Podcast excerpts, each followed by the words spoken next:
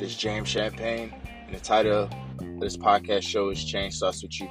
And today, we're going to talk about it's never about the competitors, it's never about the competition, it's never about the competitors that you're going against, it's never about the opposing team, it's never about the opposing opposition, it's never about um, the adversity, negativity the obstacle that you face.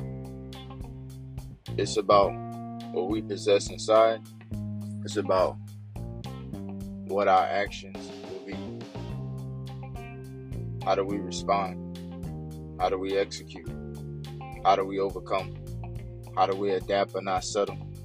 That's what it's about.